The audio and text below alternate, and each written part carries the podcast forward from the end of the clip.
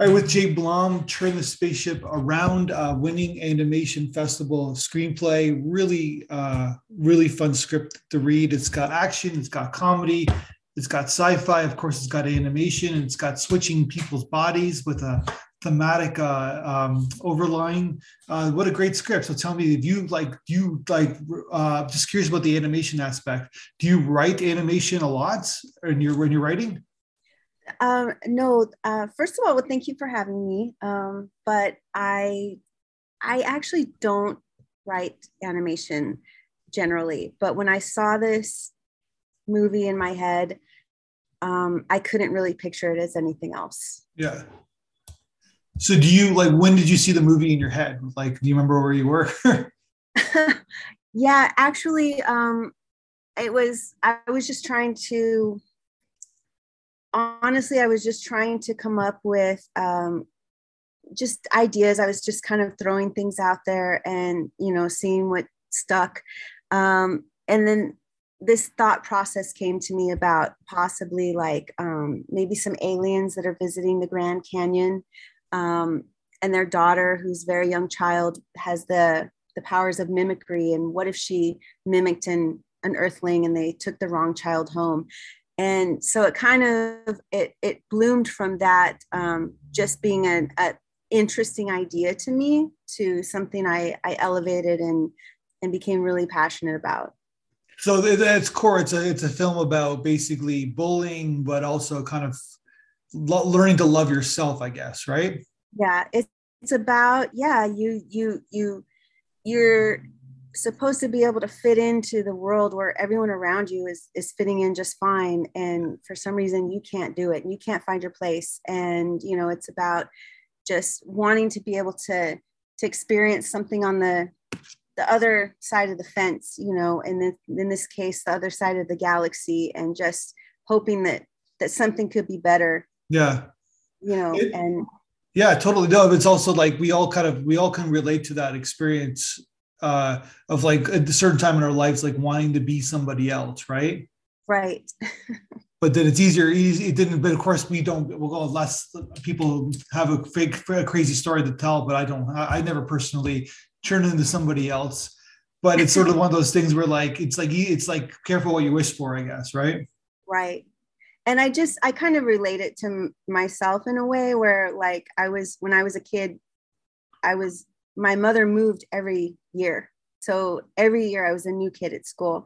And every year I thought, this is going to be different. I'm going to be a different person. These people mm. don't know me, but I always just kind of fell into that same mold of, you know, um, you know, I was bullied as a kid, but I think that, you know, that it's the whole grass is always greener. This will be a new experience. This will be better. And, you know, no matter where you go, sometimes the same thing hits you in just a different format. The, the problem, the, the, your problems follow you around, right? You right. right. That, that must have been such an interesting childhood. But did you ever have an experience where you had a really great year and then you were forced to move after having a fun, like a good year?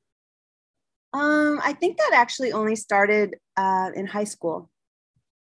The the I wasn't really a fan of school, um, elementary or or middle school at all. Yeah but then yeah high school i was there for for three years in a row and then you know that was in northern california but then i moved to southern california and that was the misfit all over again.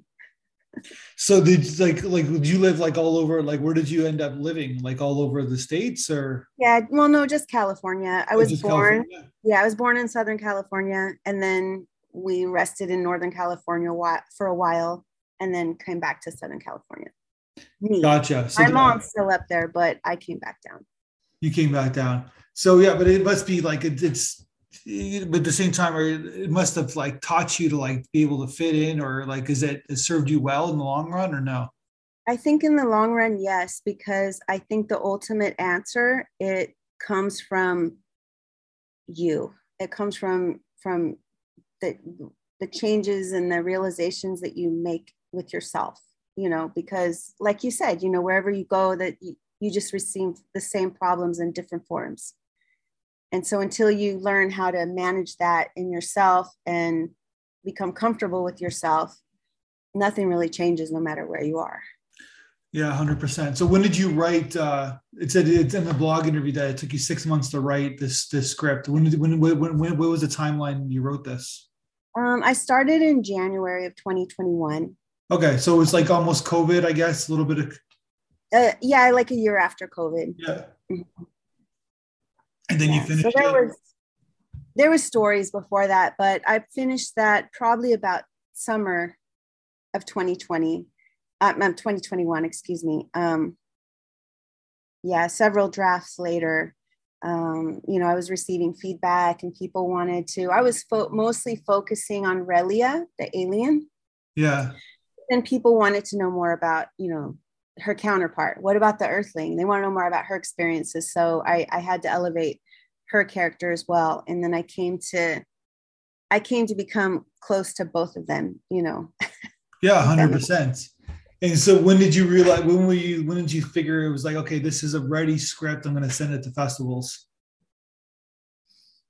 Um I guess I had received um, some feedback from friends, um, you know, different writing groups. I submitted to um, like Coverfly has a, a program where you can do um, submit your scripts for peer evaluation mm. um, for points on their platform. Um, I had just received enough feedback and elevated it enough where just I decided that this was it. It was it was a time where it needed to be done.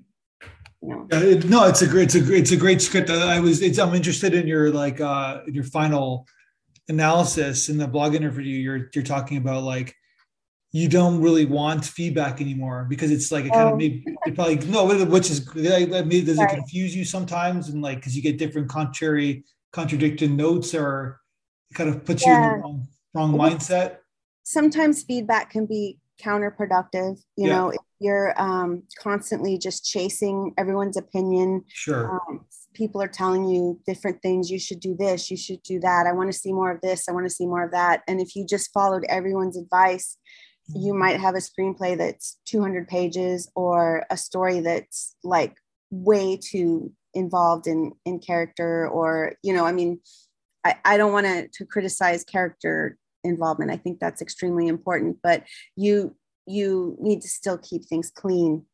Yeah. and you know so as long as you know when i started when when when uh, um, when a certain amount of people start saying the same things then you realize you know maybe that's something you need to change. But if you if you just get a one off you know someone says well I'd, i want to see this i want to know about that you know it's just when you be, when you're too reliant on feedback i think it's it does more harm than good. It it can be yeah. no i understand well it's one of those things where like it's like you you kind of like you kind of know that you're writing on spec you're kind of understanding where the story is going. And if someone buys a script or a producer like options a script and then like he's going to say, I want this changed, but you're you're getting paid to do that, right? So it's like a different right. kind of mindset. Yeah. Yeah. Well, and the good thing is too, I I I started writing Turn This Spaceship Around with um, Sophie being the secondary protagonist um, with very little backstory. Like, you know, she was just kind of the the vessel for Relia to for her story to be told. Yeah. And then people wanted to know more and more about her. I went into a lot of details. I actually I elevated it to um, include uh, racial tension, and you know if so, there was one uh, person that I was speaking to that said they didn't know if, if it was important to touch on that, and if that ever came to be the case where I needed to to pull back on something. Um, I've already uh, accomplish the earlier stages. You know it'd be a lot it'd be easy to to do those rewrites. Yeah 100% it makes it makes yeah. total sense. Yeah, yeah, this is a pretty this is a pretty polished uh, animation script. It's it's like I, I can see it. You can kind of see the see the film like the vision. So i hope it serves you well and uh, and it helps you out along your your screenwriting way. Thank so, you. I appreciate that. So uh, just to finish off, I like I you got me intrigued about your um the you said that Eurovision uh, song contest is the movie you saw the most time of your life because I guess during COVID you're like you know whatever you don't have to get too personal, but you're going no, it's okay. Isolation, you got to break up, whatever, and then you're just like, yeah. kind of movies like putting you in at ease, I guess, right? Yes, that movie came to me at the right time because I was I was isolating because of COVID, but I was also I felt isolated because I was coming off of a, a breakup, and yeah. so um, it when I stumbled upon the movie, I love Will Ferrell. Um, it was a comedic distraction, but the message inside it just kind of it resonated with me like i could relate to these people and i think that's so important with with stories is that they need to be relatable and i'm not a singer and i haven't been to europe but yeah. i can relate with those dreams and that heartbreak and that struggle and i was just i don't know i just it was it it helped me heal yeah. you know so i i did i watched it over and over and i would go to bed and i'd listen to it just because it you know just how it made me feel. It's, it's such a good movie. Yeah no it's it's a very i guess it's a common thing where like people are going through some you know like anxiety whatever and there's a show or there's a there's a movie that kind of like puts them at ease i guess right? It spoke to me as a as a person as an artist um as a, a writer. It just it was it's really good. And for anyone that hasn't seen it see it right now yeah, I haven't seen it. Usually I see like everything. I, I haven't seen it. I am a big Will Ferrell fan, which is funny yeah. enough. So you must. It's a movie that's got comedy. It's got heart. It's it's great. And I, but I, the other come one you said, I, I have seen Breakfast Club for sure. I've seen it a few mm-hmm. times. So then like that's sort of like um it's well, I guess it's one of those movies, I guess, in a certain generation I kind of can relate to, I guess, right? Right. I don't know. I think many gener maybe I think many generations could relate to it, but I'm only speaking from my own. So yeah. no, but it's got that it's got that 80s kind of vibe going, going right, yeah, right? Totally. I remember when I I actually I remember when I first saw it, I was actually in Arizona visiting my dad's friends and this teenage kid speaking of movies he would watch this he was like five years older than me like I was I was think it was 12 and he was like 17 he would watch this movie every day every single mm. day he would watch the breakfast club right and obviously he was he was he was angry at something right and then i remember watching the movie right, yeah. i remember watching the movie and, well it's, i guess these kids are all pissed off and then they smoke pot and then they're happy and then then that's the movie because that's what happens right I guess. I mean, that's a part of it. lesson for me. It was like because it was like, oh, I guess I could smoke pot, and I guess I'll be happy. It's about connecting. These people have nothing in common, and for one day they understand each other. Only after they smoke pot. That's basically. like, Not there's yeah, anything wrong with it, but it's like watch the movie. It's like they they they hate each other. They smoke right. pot and then they love each other. That's what John Hughes taught me. Okay. Yeah. John Hughes, he's awesome. no, no, no. I just remember I remember him being so mad at me for like pointing that out, but I just just like that's my own personal story. I, I, that, but I should go watch it again. Quick summary of it. What's that? That's a very quick summary of it. No, no, no. Of course, I'm kidding. It's like, but we all kind of relate to one of the, or either of the characters, I guess, right? In the movie. Right. Right. in Chicago, white suburbia. Yeah. But they should do that movie, like, but make it more like, uh, you know, modern, I guess, right? Yeah, I've been, yeah, I've, yeah. On that note, I've I've been thinking of lots of ideas they could do with that in modern times. Yeah, no, they, they could really kind of like uh, play with that kind of like concept. I'm surprised they haven't done it yet. I, same here. Yeah, they've remade tons of things. Yeah. Well, I'm sure someone's writing it as we speak, right? Probably. Well, great script, like I said, and I wish you the best, and uh, I hope it serves you well. Let, let us know anything that we can do to help you out because it's really it's a really solid animation film. Thank you. I appreciate um, your comments. I appreciate this contest. Like I was really surprised, um, just like getting the um, the little table read for the first few scenes. That was you brought it to life um, in a way like that I haven't seen before. I've read it with my friends. I've, you know, I have final draft. That's read it back to me a few times, but yeah. it was such it was such an honor and such a good warm feeling to have you guys do that for me. Yeah, I remember the actors, they they loving the script. They wanted to do the whole thing. So oh. I appreciate I appreciate your kind words and like yeah, let's keep in touch and we'll maybe we'll talk again when you make your next award-winning scripts. Okay. Well, I hope to hear from you because I have another submission that oh. I have for one of your other contests. Oh, there we go. okay, we'll talk soon then. All right. Thank you. Thank you so much. Exterior, space, unspecified. The universe, a galaxy, a planet. Super, Proxima Centauri b.